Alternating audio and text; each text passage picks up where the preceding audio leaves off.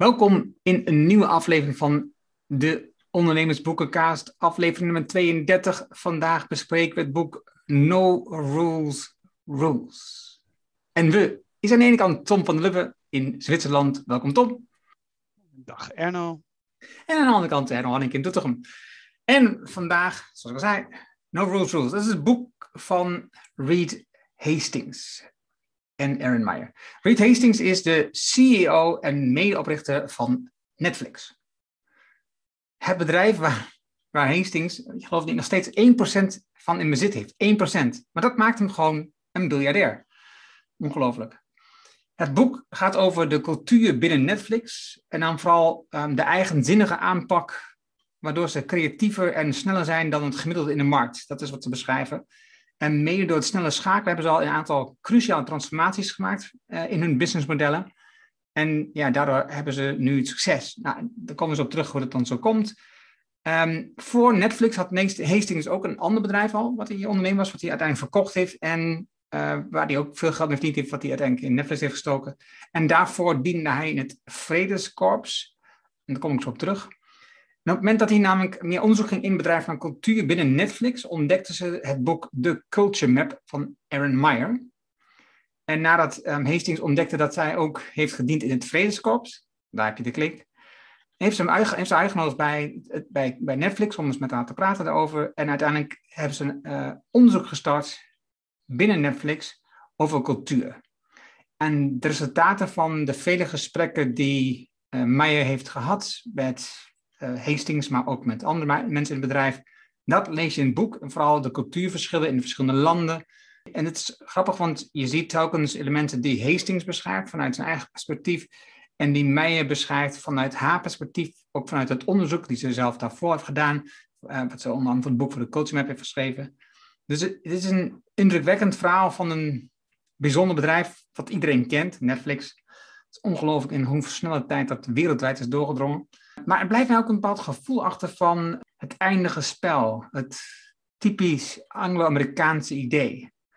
Terwijl er ook enorm veel Rijnlandse elementen in het boek te vinden zijn. Want je ziet vakmanschap terug, je ziet uh, vertrouwen, je ziet verbinding terug, je ziet inspiratie, wat continu wordt gegeven om mensen, zodat ze zelf beslissingen kunnen. Dus het is, een, het is een mix. Ik heb ook een gemengd gevoel bij het boek. Wat heb jij voor een gevoel bij het boek, Tom?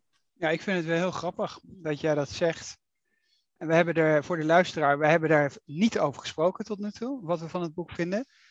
En ik heb, ik, ja, het kan natuurlijk zijn dat we gewoon dezelfde manier van denken hebben.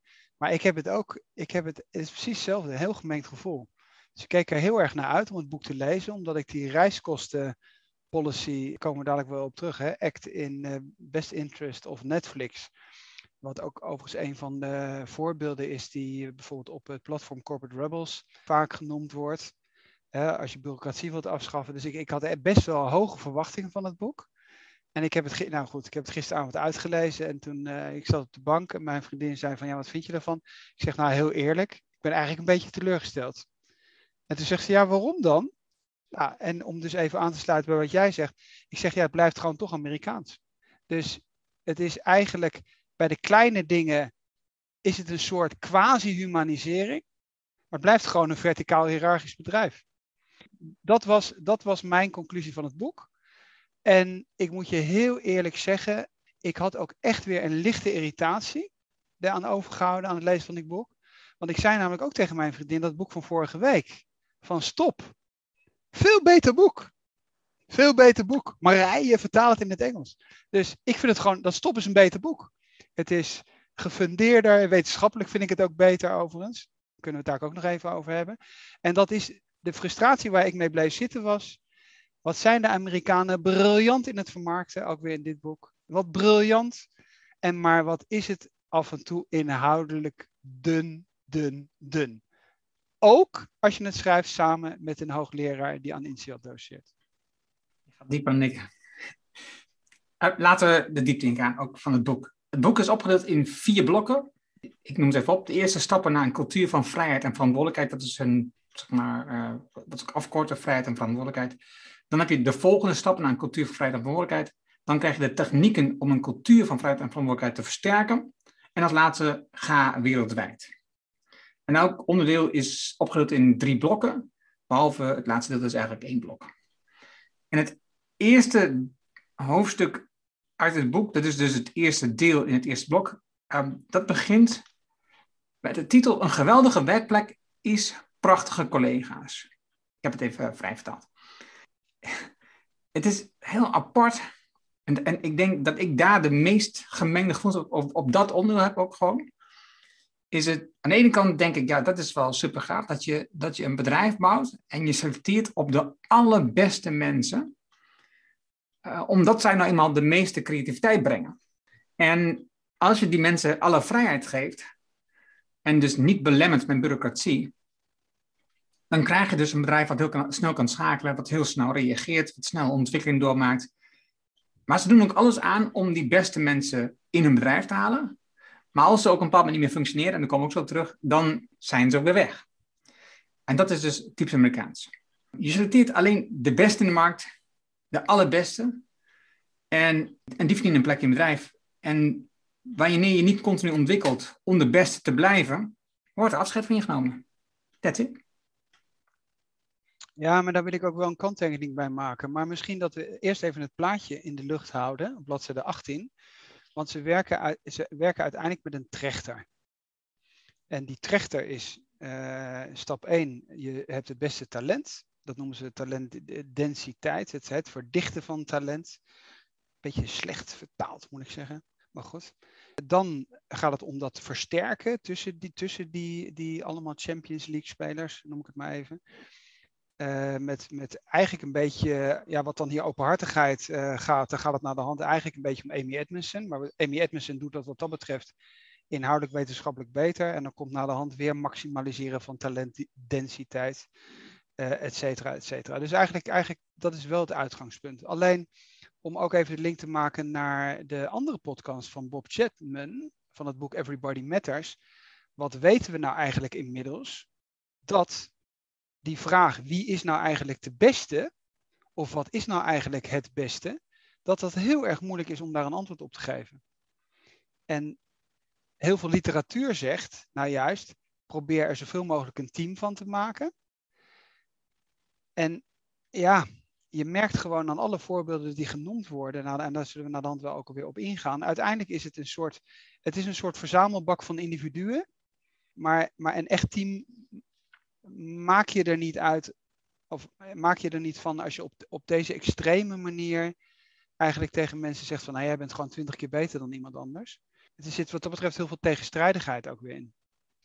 Ja, maar ik, als je naar stap 2 kijkt, hè, dus het deel wat heet, dan zegt wat, je, zegt wat je echt denkt met een positieve intentie. Overigens heb ik de Engelse versie gelezen en ik heb de dingen zelf vertaald.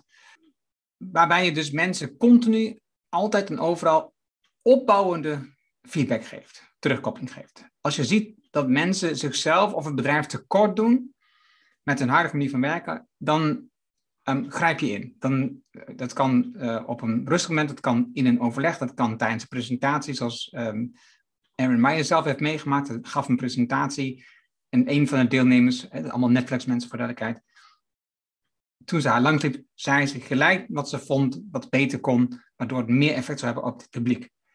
En ik snap het gevoel dat Meijer op dat moment beschrijft. Het gevoel dat je op dat moment klem wordt gezet, wat, je voelt je aangevallen en je bent heel erg met jezelf bezig. Dus het is best lastig om dat moment te schakelen.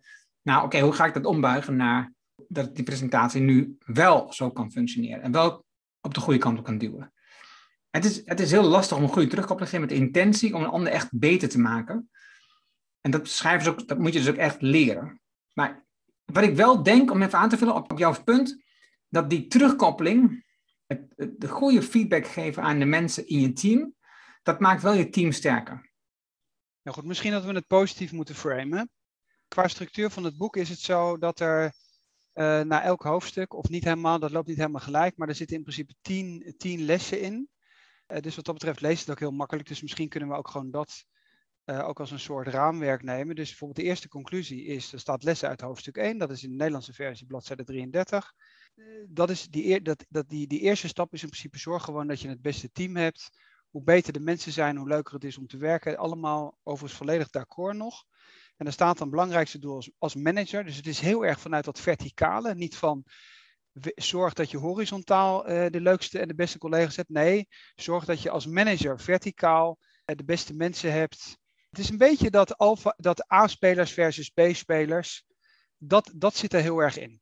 Dat wordt dan weliswaar niet genoemd, maar op de Nederlandse uitgave staat ook nog even de aanbeveling van Jim Collins. Good to great. Dus het is heel erg dat A-spelers, B-spelers. Dus probeer alleen maar A-spelers te hebben. In het Nederlands wordt dan het laatste punt vertaald eikels, lijn, lijntrekkers. Aardige mensen die gewoontjes presteren en pessimisten halen de prestaties van het hele team naar beneden. Nou, dat is typisch.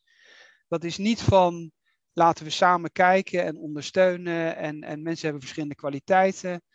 Uh, en hoe kun je met z'n allen samen, samen, samen, samen uh, het beste team op de voetbalmat zetten? Nee, het is heel erg van, je moet alleen maar Maradona's aannemen. En dat is een beetje het principe wat eruit spreekt.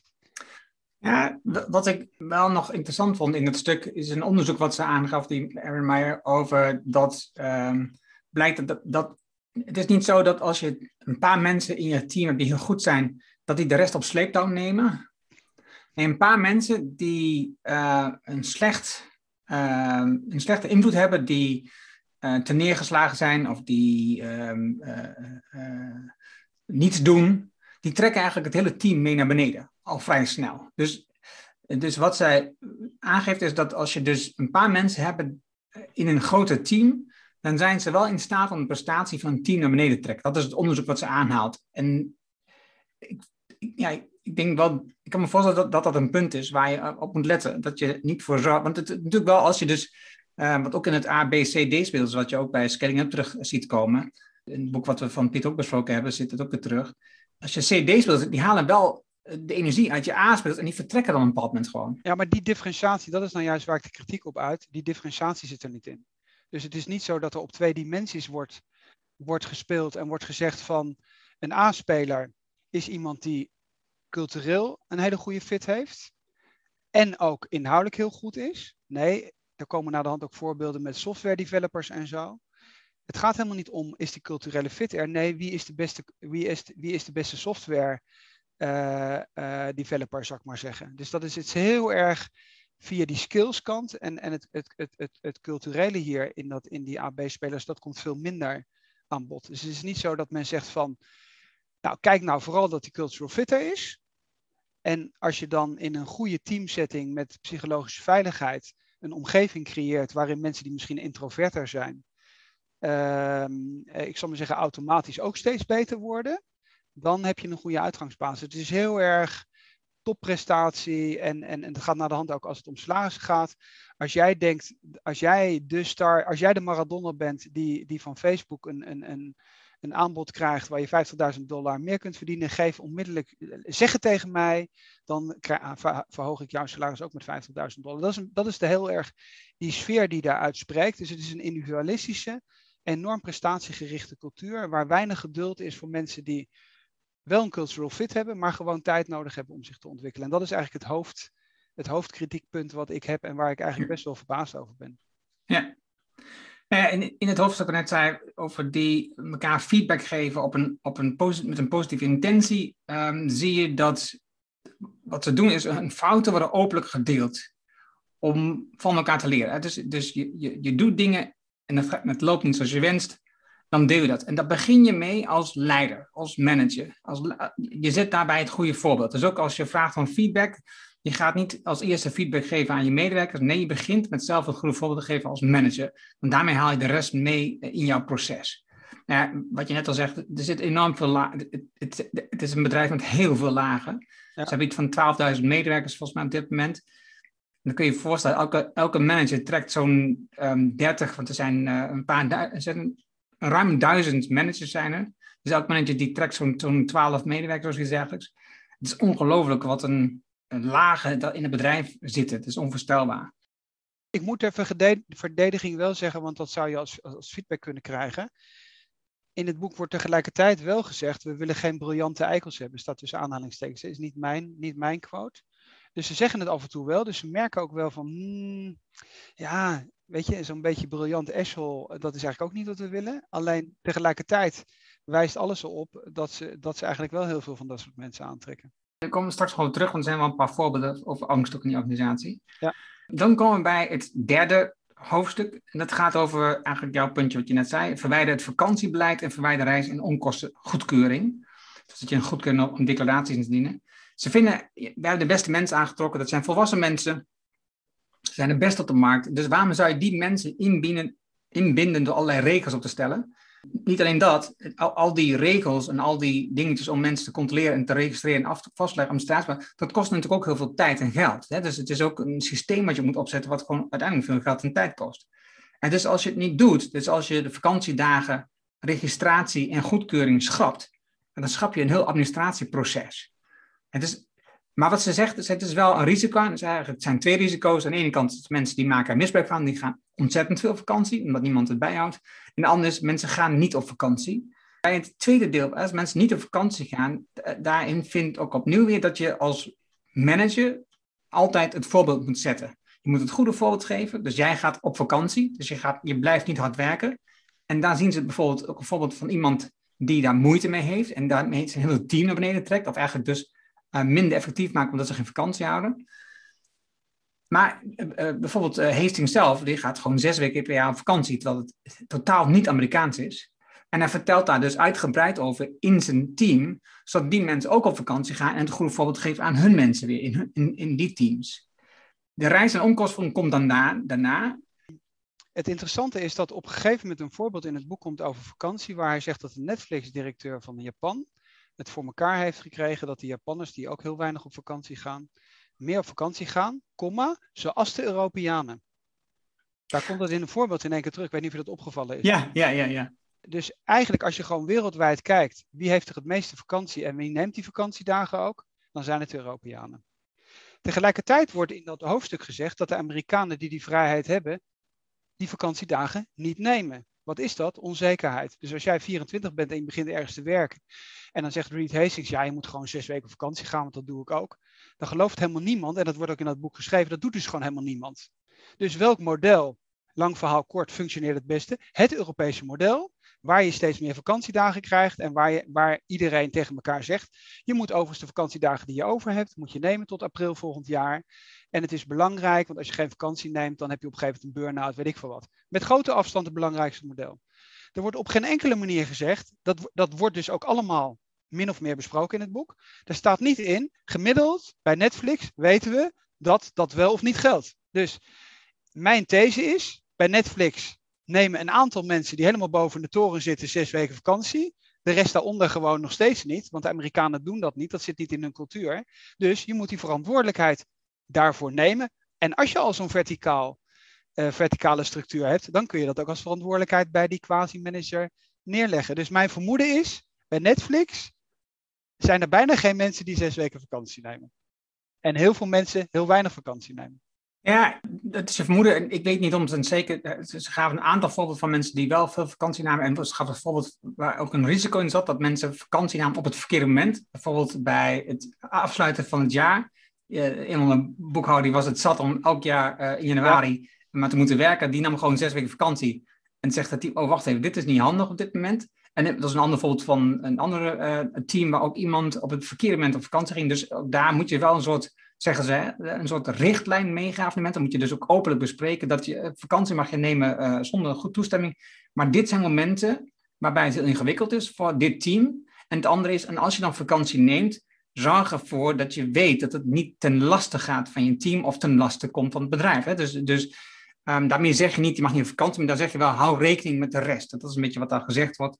Nee, Amerikanen gaan bij een vakantie, maar soms komt straks dat terug met het aantal mensen waar ze afscheid van nemen. Ja, heb ik ook, heb ik ook een opmerking over. En jij waarschijnlijk was ook aan jou te zien.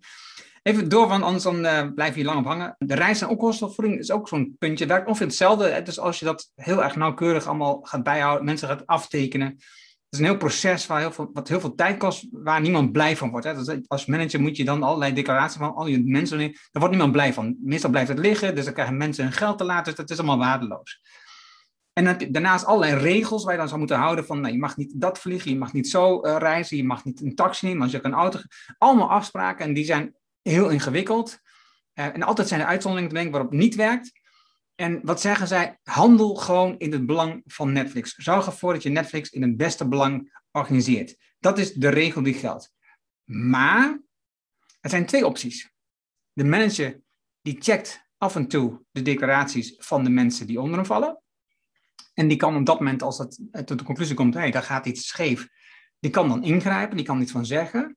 Als hij besluit, die manager, om dat niet te doen, en die draagt het over aan de financiële afdeling. Als die dan één ding vinden wat niet klopt in je administratie of declaratie of in je reisadministratie of wat dan ook, dan is het ook exit. Je staat op straat per direct, geen tweede kans of iets dergelijks. Het is gelijk exit. En je wordt als gelijk als voorbeeld gesteld in het bedrijf. Het is al een paar keer gebeurd dat mensen declaraties indienen of vakantienaam die niet klopten. Dus privé dingen in hun vakantie meenemen bijvoorbeeld, tijdens een zakenreis. Ja, en dat is gewoon einde oefening in het bedrijf. En dat is helder voor de rest. Maar het is ook op angst gebaseerd. Hè? Dus we gaan mensen die dit doen ontzettend straffen. Dus aan de ene kant ben je ontzettend gericht op vrijheid en verantwoordelijkheid. Maar als het niet goed gaat, dan, dan, dan, krijg je ook wel de, de stokslagen, zeg maar, zo'n beetje in het bedrijf. Maar ja, dat is wel Amerikaans. Ja, wat je dus ook ziet is, want daar begint dat hoofdstuk mee. Dat is op zich, vind ik, wel weer heel erg interessant. Er zitten heel vaak praktische voorbeelden in, waar men eigenlijk wil uitleggen hoe men daarvan geleerd heeft. Maar wij als Europeanen zeggen van, ik begrijp helemaal niet dat je dat probleem hebt, want de, dat, dat kun je gewoon oplossen. Alleen niemand durft dat dus blijkbaar te doen. En dan heb je de klassieke uh, situatie weer tussen, tussen Amerikaans en Rijnlands.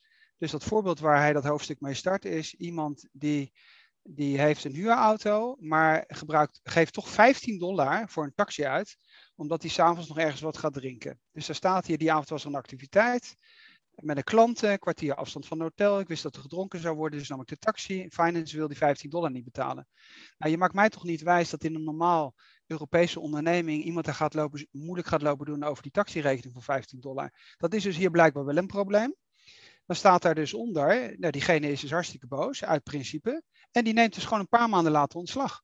En dat is wel de onderneming waar dus Reed Hastings uh, daarvoor de CEO van was. Dus wat zouden wij doen? Wij zouden naar die finance toe gaan en zeggen van nou, als jij nou zelf die rekening had ingediend en s'avonds die 15 dollar had gebruikt omdat je niet dronken achter het stuur van die huurauto wilde gaan stappen, had jij dan eigenlijk normaal gevonden dat jij die 15 dollar gewoon uh, zou krijgen. Dus neem gewoon die verantwoordelijkheid, beste boekhoudster of boekhouder. Ik weet niet precies wat het, wat het was. Maak daar niet zo'n issue van. En dat is, dat is klassiek Rijnlands. Ja.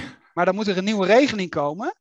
En wat jij nu zegt, dat rigoureuze en niet de verantwoordelijkheid bij de mensen neerleggen, daar individueel elke keer naar te kijken als dat nodig zou mogen zijn en daar zelf die verantwoordelijkheid voor te nemen, dat dan te beslissen, dat is dus niet mogelijk. Het is, het is hè, my way or the highway, zou ik maar zeggen, en het is elke keer zwart of wit en niet, en niet grijs en individueel oordeel. Oké, we gaan door naar hoofdstuk 4. Wat je nu krijgt is dus, nu gaan we terug naar dat je het beste team creëert. Hè? Dus nu ga je dat team versterken. Um, en dat doen ze door um, te betalen in de top van de, van de arbeidsmarkt. Dus, dus ze willen dat iedereen begrijpt, dus de manager moet weten, wat zijn de mensen in mijn team waard, zodat ik dat ook kan betalen, dat ze niet daarom weggaan. Maar ze vinden ook dat je als um, werknemer zelf ook op onderzoek uit moet gaan. Dus als je een recruiter aan je telefoon krijgt, dan moet je gewoon een gesprek aangaan. Moet je gewoon ontdekken wat je eigenlijk waard bent. En dus mensen krijgen verhogingen van hun loon op basis van marktwaarde, continu. Dus stel dat je marktwaarde gelijk is gebleven, krijg je ook geen verhoging. Maar is je marktwaarde intussen tijd gestegen, dan krijg je gewoon een verhoging die weer conform de marktwaarde is of zelfs nog hoger. Zodat je niet weggekaapt kunt worden door nou, de concurrent of een andere partij in de markt. Die misschien direct, eh, Facebook is geen directe concurrent van Netflix, maar heeft wel diezelfde mensen nodig op de arbeidsmarkt. Want ze zeggen, ja, als ik dus die persoon laat gaan, en, en dit is de beste, de beste softwareontwikkelaar voor iets bijvoorbeeld, ja, dan, dan kan ik geen andere vinden. Iedere ander die ik vind, die is gewoon, die is niet zo goed. Dus, dat, dus ik kan net zo goed dat geld erin steken om te behouden, dan dat ik iemand anders ga zoeken, want dat kost ook een heleboel geld.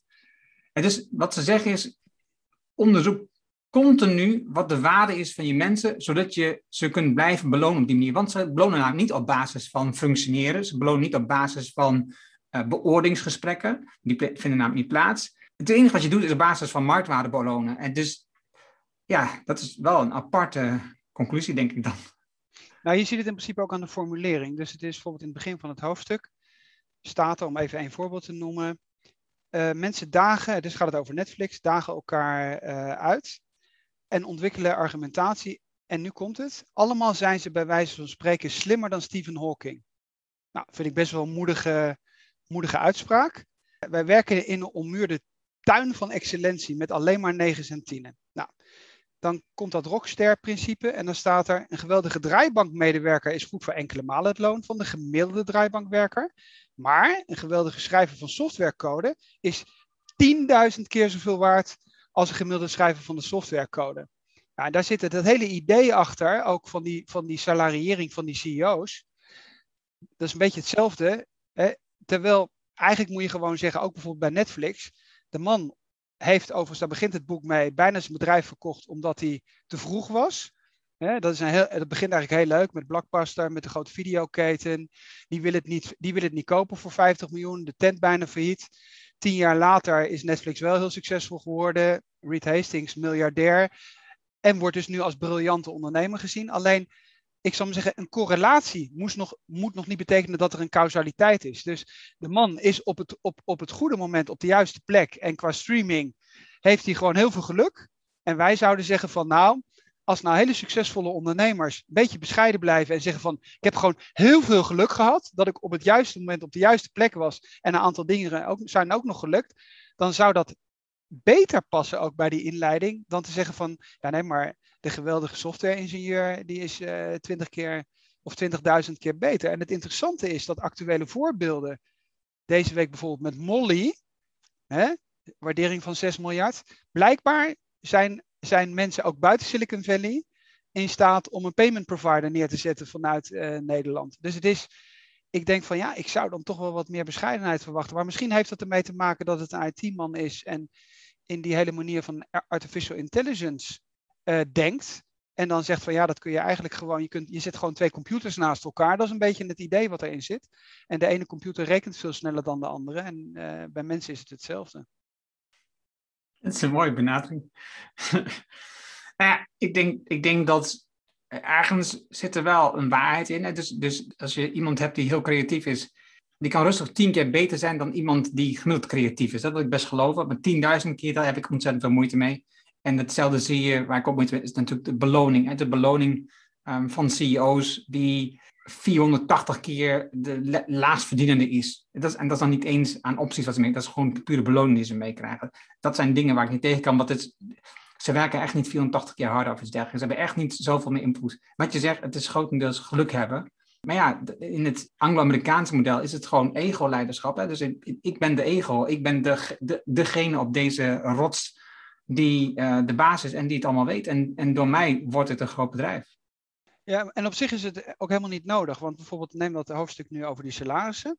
Inhoudelijk, inhoudelijk is het heel logisch dat als je een cultuur creëert van hele goede betaling, dat je dan makkelijker de goede mensen krijgt. En die goede mensen, dat je die ook kunt behouden. Als je zegt van nou, als dat nou buiten veranderd is, we willen competitief blijven, dan gaan we dat aanpassen. Is overigens de cultuur die wij bij Visie één op één hebben. Dus ik heb meteen het voor de mensen die in die salarisrol zitten meteen gezegd, we, iedereen moet dat boek lezen, want je kunt er heel veel uithalen. Alleen, ze schieten een beetje, oh, ja, in Duits zeg je, uh, über Ziel hinaus, ze overdrijven het. Dus er zit bijvoorbeeld een statistiek in, dat wilde ik nog even laten zien.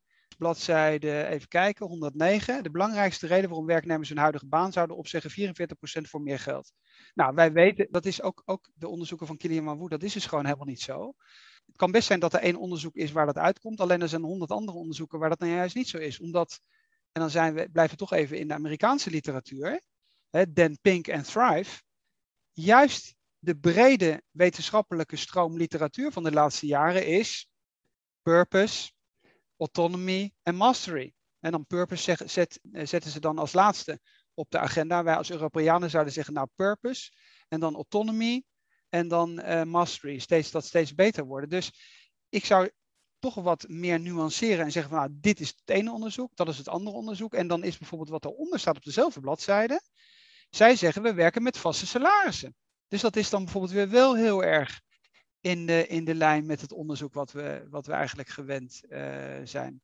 Het is een beetje, ik zou het wel interessant vinden om uh, met ze in discussie te gaan omdat ze, ja, omdat ze tegelijkertijd zeggen, we heel on-Amerikaans, dat prestatie prestatiebonussen, bladzijde 110.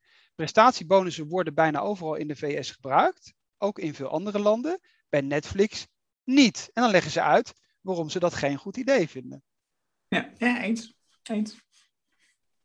Oké, onderdeel 5 gaat over open boeken. Nou, daar, daar, hebben wij het al vaak over gehad. Eh, het, het gaat ervoor dat je ervoor zorgt dat als je um, open bent in je informatie, in um, je financiële informatie en ook alle andere beslissingsinformatie, dan, dan heb je de informatie die je kunt doorgeven aan je medewerkers, zodat ze zelf goed kunnen besluiten. Dus als je namelijk een besluit neemt en je weet niet wat de achtergrond, je weet niet wat er gebeurt als je aan een knop draait, dan is het heel ingewikkeld om zelf beslissing te nemen. Dus je moet ze alle informatie geven om het te doen. Eén dingetje is natuurlijk in dit geval, Netflix is een, is een beursgenoteerd bedrijf. Dus als mensen die informatie vroegtijdig naar buiten brengen, dan levert dat een probleem op. En daar zijn ze ook heel duidelijk in. Dus als de cijfers laten zien op een, presentatie, wordt er altijd eerst een sluit getoond. Dit is um, informatie die binnen het bedrijf uh, behoort te blijven. Doe je dat niet, dan heeft het consequenties voor dit bedrijf en ook voor jou. En dan kan een erop staan. Dus niet dreigend, het is gewoon wel heel duidelijk zijn. Oké, wacht even, dit, informatie, dit krijgt niet iedereen te zien. Dus wat je in, zijn een aantal van dat soort voorbeelden die ze geven, wat ze zien, is dat ze heel erg open zijn in hun informatie. En Hastings geeft altijd de voorkeur aan openheid in informatie, in, plaats van toch delen van informatie geheim houden. Ik zou zeggen, dat is, uh, dat is in ieder geval een heel goed punt. Ja, en het interessante is in dat hoofdstuk, bladzijde 149, 150, ook daar valt het weer een beetje om in de zin van, dus daar wordt er over gediscussieerd of bijvoorbeeld in het, op, in het kader van de strategie bijvoorbeeld bepaalde banen eigenlijk weer worden uh, at stake of uh, daar een vraagteken achter gezet wordt. En dan is, gaat het, is een voorbeeld, er is heel veel voorbeelden staan erin. Iemand die bijvoorbeeld eigenlijk een huis wil kopen en dan zeggen ze van ja nee, maar openheid et cetera. Het zou best kunnen zijn dat we over een paar maanden dat je je baan niet meer hebt. Nou, die mensen die schieten helemaal in de stress. Dat is eigenlijk weer het tegenovergestelde wat wij kennen van de psychologische veiligheid. In een bedrijf dat moet saneren of heel erg conjunctuurgevoelig is of wat dan ook, zouden we allemaal nog kunnen zeggen, begrijpen we.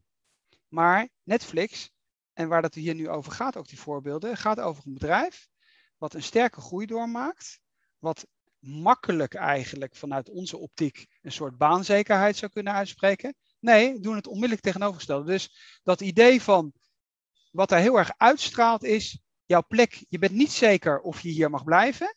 En dat is eigenlijk tegenovergestelde van wat Amy Edmondson eigenlijk ook een beetje schrijft. Dat je nou juist en ook is weer een beetje in tegenstrijd met het feit dat ze zeggen dat ze niet met, met, met die bonussen willen werken, omdat vaste salarissen beter is voor uh, het samenwerken, bijvoorbeeld in teams, et cetera. En dan gaan mensen te veel achter die bonus aan. Dus enerzijds zeggen ze, bonus doen we niet, want dat is niet goed. Het creëert meer stabiliteit als je vaste salarissen doet. Maar ze zeggen wel tegen iedereen, nou het kan best zijn dat over, uh, over, over drie maanden, uh, Erno, dat jouw baan er niet mee is.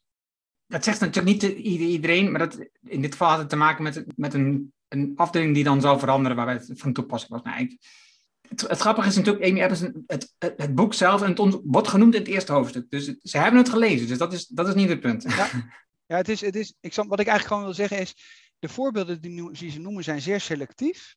Er zit geen enkele vorm van twijfel of zelfreflectie in de zin van, nou ja, het hangt er een beetje vanaf. En als je nou bijvoorbeeld heel sterk groeit, kun je makkelijker baanzekerheid uitspreken. Net zoals wij zeggen, iemand die in de horeca nu een bedrijf heeft gedurende de coronacrisis, logisch dat iemand heel snel dan heeft gezegd van nou jongens, dit gaat nooit van zijn levensdagen lukken. Ik moet, ik moet iedereen eruit uh, zetten, want uh, misschien kan ik pas over een jaar open. Heeft iedereen begrip voor. Alleen als je heel veel winst maakt of heel sterk groeit, dan zegt iedereen, ik begrijp helemaal niet waarom kun je nou niet gewoon die baanzekerheid uitspreken. Oké, okay, over, succes. Dat gaat over, je hebt geen toestemming over beslissingen. Dus uh, mensen die hebben verstand van zaken en die weten van hun expertisegebied alles vanaf. En dus op het moment dat jij voor een keuze staat om bijvoorbeeld te investeren in, in een serie of een andere film of in een documentaire, dan ben jij degene die de, die beste beslissing kan nemen. Je kan wel, sterker nog, je moet op dat moment informatie inwinnen. Je moet meningen um, vragen vanuit het bedrijf, vanuit andere mensen, zodat je zeker weet dat je beslissing goed gefundeerd is.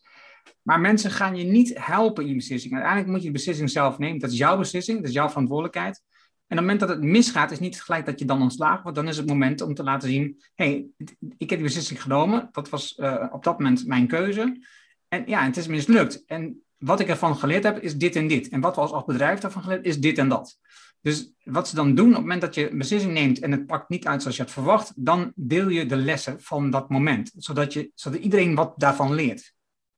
Nee, het is voor de rest, ik vind het uh, ook het open, ook dat open boekmanagement, dat je daar, hoe meer data je hebt, hoe beter de beslissingen nemen, daar zal iedereen het onmiddellijk mee eens zijn. Hoofdstuk 7, dat is dus weer, het begin opnieuw. Het is eigenlijk, ga dan weer die drie uh, stappen door. Uh, het begint dus weer over de beste mensen. En daar hebben ze een zogenaamd, hoe heet dat in het Nederlands bij jou in het boek? De Houden-test had ik opgeschreven. Welke medewerkers zou ik uit alle macht willen houden? Ik moet even kijken hoe ze dat precies hebben genoemd. De keeper-testvraag. Ah, toch wel, dat is toch gewoon het Engels, dus de keeper-test. Nou ja, ze hebben de magische vraag, denk ik ook weer zoiets. Hè? Dus alsof, alsof dat het allemaal het heilige is. Het is als, als manager moet je je afvragen, als een medewerker bij je komt en die zegt dat hij vertrekt, ga je er dan alles aan doen om die medewerker te behouden? Dat is het teken, dat is het signaal dat, je, dat deze medewerker goed voor het bedrijf is, dat je hem wilt behouden. En moet je nee zeggen op die vraag, nou, dan wordt het tijd om afscheid te nemen. Of uh, om eerlijk te zijn en te zeggen waar ze zich kunnen verbeteren.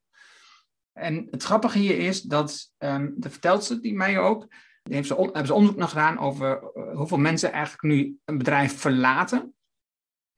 Vrijwillig uh, dan wel gedwongen. En als ze afscheid nemen van iemand gedwongen, dan krijgt hij ook een flinke vertrekpremie mee, zodat je um, wel ruimte hebt om een nieuwe baan te zoeken. Maar ze zegt, die percentage van elkaar is dat een 12% gemiddeld per jaar het bedrijf verlaat. 12%. En dat zegt ze ook met een soort trots, dat dat, nou, dat ligt op ongeveer het gemiddelde in de markt. En ik, het kan niet waar zijn dat je daar trots op bent, dat dat, dat, dat in het gemiddelde van de markt ligt. Dat, omdat je vindt dat je zo selectief bent, dat, je toch nog, dat het toch nog uh, steeds goed gaat. Want mensen zijn, en daar, daar geven ze voorbeeld van, mensen zijn echt bang dat ze een baan verliezen. Ze, zijn, hebben een aantal uh, interviews gedaan waar mensen echt aangeven dat ze de eerste maanden, de eerste drie kwart jaar in angst hebben geleefd om, daar, om daar te werken. Of van, heb ik vandaag mijn baan nog? Volgens mij is dat niet echt een fijne, een fijne manier om ergens te werken, maar goed. En ik denk als je zo'n goed draaiend bedrijf bent, met zoveel omzet en zo'n groei en zoveel winst, want ze hebben een winst van, ik dacht, de helft ongeveer, dan is het toch eigenaardig dat je 12% van mensen elke keer de deur uitschopt. En hier wil ik de link maken naar die vakantieregeling ik zat het boek gisteren te lezen en ik denk van ja, heel erg plat en provocatief gezegd, hoe dom denk je eigenlijk dat je mensen zijn? Dus aan de ene kant zeg je ja, nee, maar Reed Hastings zes weken vakantie. En dan staat hier letterlijk, de keerzijde van een cultuur van sterk presteren is de angst, schrijf het zelf, hè, de angst die werknemers kunnen hebben als ze hun baan, kwijtraken. Even uitstapje naar, naar, de, naar de vakantieregeling. Als jullie dat schrijven, beste Netflix-managers, Denk je dan daadwerkelijk dat als je parallel zegt dat mensen zes weken op vakantie kunnen, dat iemand die in het bedrijf werkt en misschien in een constellatie is met die fluctuatie die jij net hebt genoemd, dat mensen dan zes weken naar uh, de Galapagos-eilanden gaan of uh, door de Sahara gaan lopen? Dat geloof je toch zelf niet? Uh, dus dat is wat ik, wat ik eigenlijk mee wil zeggen. Het is, de mensen zijn allemaal veel intelligenter en die kunnen echt wel combining the dots, dat wordt ook vaak genoemd, combining the dots. Nou, die dots, die kan elke werknemer met elkaar combineren. Dan gaat het verder, dan zeggen ze, die angst kun je verminderen door je werknemers aan te moedigen om een manager de keeper-testvraag te stellen. Dus jij gaat naar je manager toe en zegt van, beste Erno, hoe hard zou jij je best doen om mij van gedachten te doen veranderen als ik zou overwegen om weg te gaan? En dan denk ik, is dat de cultuur die je wilt? Ja klopt. Wat tijd om echt even uh, of door te schieten of uh, om af te ronden. In ieder geval, uh, hoofdstuk 8 is de cirkel van feedback. Dus daar bespreken ze twee verschillende manieren van feedback geven. De 360 graden gaat het om. In eerste instantie doen ze dat schriftelijk. Daarna doen ze dat gewoon persoonlijk in bijeenkomsten. Nou ja, wat ze geleerd hebben is dat die bijeenkomsten eigenlijk waardevoller zijn dan dat schriftelijk doen. Ze hebben in eerste instantie hebben ze bijvoorbeeld ook unaniem gedaan. Dat je gewoon unaniem... Nou, dat merken ze ook dat dat niet echt effectief is. Dus dan moet je je naam eronder zetten. Oké. Eh, we gaan niet over leiderschap met context en niet met controle. Dus als je leiderschap is, dan. En die lijkt me overigens nog vrij lastig. Hè? Dus, dus, dus je wilt natuurlijk soms ook mensen in bescherming nemen, mensen helpen. En zij zeggen: nee, je gaat niet de beslissing van de mensen overnemen. Je laat continu de beslissingsbevoegdheid bij de mensen die ze moeten nemen. En het enige wat je doet is context geven. En ik, ik snap het wel. En ik, en ik ik begrijp gelijk dat het heel ingewikkeld is. Dus ze geven ook voorbeelden van in persoonlijke relaties met kinderen bijvoorbeeld, dat die dingen gaan doen. En, als ouder wil je je kind beschermen. Maar het beste is natuurlijk context geven. Maar, maar, oh, wat is dat moeilijk. Dan hebben ze het hoofdstuk wereldwijd gaan. En daar zie je eh, eigenlijk een veel te kort hoofdstuk, vind ik zelf. Uh, terwijl het een super interessant onderwerp is. Veel te kort. Daar zie je dat ze de culture map van Aaron Meyer uh, naar voren halen. Het is natuurlijk handig, want dan kun je daarna het boek van Aaron ook gaan lezen. Ze laten de culture map zien van de verschillende locaties op de wereld waar het zit. Daar zie je enorme cultuurverschillen. Dat is logisch. Hè? Dus het Verre Oosten is heel anders dan, dan in Nederland, dan in Amerika. En, en wat, ze, wat ze vertellen is dat ze natuurlijk proberen om zoveel mogelijk die cultuur van Amerika uit al die andere locaties door te duwen. Een bepaald moment hebben ze ook wel gerealiseerd, wacht even, ook, maar wel met beleid. Hè. Er zitten ook wel elementen in, in die andere culturen, die, dat niet zo, waar, het niet zo, waar het niet zo goed werkt. Dus daar moet je wel ergens uh, dat masseren of voorbereiden, wat dan ook. Maar uiteindelijk moet je wel ons model volgen. Dat is, daar, komt het eigenlijk op neer. En het enige land waar een beetje zeg maar, de openheid en directheid, of zelfs nog directer dan de Amerikanen, uh, wat werkt, is Nederland. Hè? Waar komt die culture map vandaan? Hofsteden. Dus Erin Meyer, dat vind ik bijvoorbeeld ook iets wat, wat mij altijd mateloos uh, irriteert. Dat je je bronnen niet aangeeft. Dus Erin Meyer heeft op INSEAD gestudeerd. En dat, dat, dat is Hofstede, Cultural Dimension Theory. Dus je zou in principe kunnen, je zou er, eh, ik bedoel, als je professor bent, zou je toch wel verwachten dat je daar naar verwijst. Want het is, dit is Hofstede. Dat boekje dat gaan we natuurlijk ook nog een keer bespreken. En die heeft in principe, dat is iemand die bij IBM ooit in de HR-afdeling heeft gewerkt. Ik zeg het maar even heel snel. Op een gegeven moment exact diezelfde vraagstukken had, waar Reed Hastings bij een internationaal globale onderneming ook mee te maken heeft. En heeft gezegd van ja, hoe kunnen we dat nou fatsoenlijk met elkaar vergelijken? Want de manier van bijvoorbeeld feedback geven is in Japan heel anders dan in Nederland. Nou, wij zijn natuurlijk ook een heel, heel goed voorbeeld van. Doen de Nederlanders, er staat een voorbeeld in, die zeggen niet eerst van je hebt het hartstikke goed gedaan. Doen die, doen wij in de boekbespreking ook niet.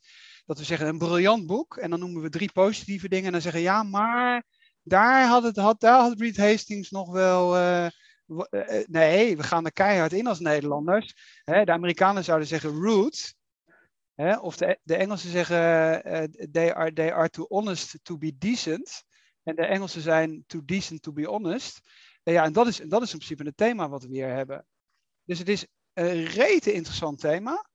Uh, alleen ik denk dat, dat misschien dat we die boeken uh, eens naast elkaar moeten leggen van Aaron Meyer en uh, van Hofstede. maar daar komt het vandaan. Ja, want ik had, ik had haar boek wel opgeschreven om, om het te onderzoeken. En ook de Culture Code, wat werd ook genoemd van, van Coily. Dat boek, uh, ik heb ook de Talent Code van hem gelezen en ik ben wel zeer benieuwd ook naar zijn boek, wat hij erover schrijft. En het interessante is overigens, er staat een citaat in van een Nederlander die bij Netflix heeft gewerkt. En, die, en, en, en daar wordt dus ook weer uit de doeken gedaan dat, dat die Amerikaanse, dat is een klassiek probleem, dat Amerikaanse managers of in Amerikaanse bedrijven de manager dan problemen heeft als die Nederlanders los van de hiërarchie gewoon zeggen ik vind het een slecht idee. Dat staat er, dat staat er letterlijk in dus daar, uh, die grafieken die zijn wat dat betreft heel leuk, omdat, die, omdat ik zou zeggen, Netflix vindt zichzelf dus heel erg straight.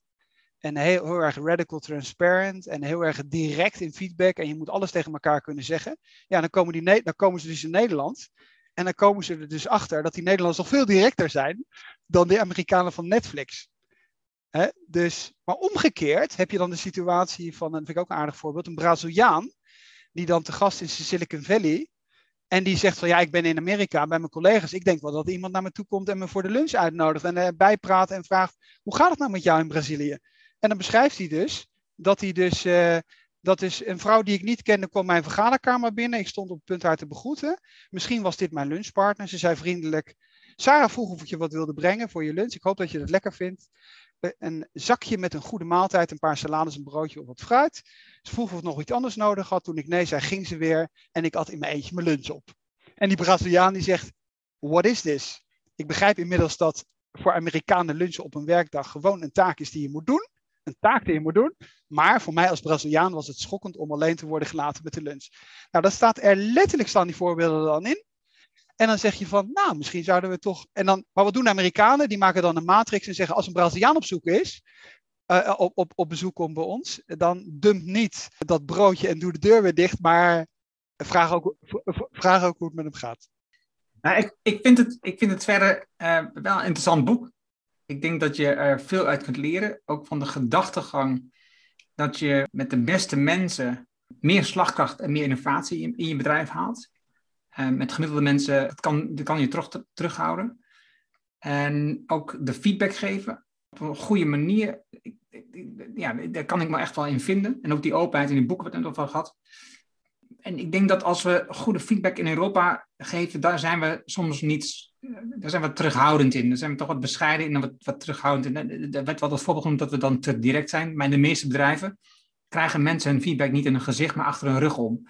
En dat, is, dat, dat helpt natuurlijk die persoon niet. En dus dat is, dat is de andere kant. Ik denk dat het interessant boek als je wat dingen wilt leren. En ik denk dat je ook ziet, oh ja, dit is in ieder geval niet hoe wij het hier willen doen. Weet je wat ik het allerbeste vond? Ik weet niet of het opgevallen is. Waar eindigt Reed Hastings mee? Met welk voorbeeld en wat vergelijkt hij? Hij vergelijkt het symfonieorkest. Waarmee? Met jazz. Nou, ik sluit hiermee af. En hij zegt nee, het is een symfonieorkest, dat is uh, hiërarchisch en verticaal. En daar zegt de dirigent wie wat moet doen, et cetera. Hoewel dat, ik zou zeggen, nou zou ik maar een vraagteken achter zetten. Want een goed orkest is echt wel uh, iets anders dan uh, verticaal hiërarchisch. En dan zegt hij, bij jazz ligt de nadruk op individuele spontaniteit. De muzikanten kennen de algemene structuur van het nummer, maar hebben de vrijheid om te improviseren en voor te borduren op elkaars riffs. Zo creëren ze ongelofelijke muziek. Nou, als je dus een definitie wil maken van Rijnlands, dan is dat jazz. En met deze bombshell, zoals dat zouden zeggen, dankjewel voor het luisteren naar deze ondernemersboekencast over No Rules Rules. En uh, we vinden het heel gaaf dat je luistert. Uh, je mag ons even laten weten dat je luistert. Heb je een suggestie, een boek wat je graag wil dat we dat gaan lezen en misschien ook bespreken? We hebben nog geen garanties over, maar als je, als dat wilt dat we dat doen, laat het ons dan weten. Stuur een reactie op LinkedIn bijvoorbeeld of onder deze aflevering waar je dat ook kijkt of luistert. En ons volgende boek, wat we gaan bespreken, als ik het ik even scrollen naar de agenda om dat even goed aan je te zeggen, dat wordt um, de fantoomgroei als alles meezit. Ik spreek je graag volgende week. Dankjewel voor het luisteren. Dankjewel Tom. Ja, dankjewel Erna. En tot de volgende.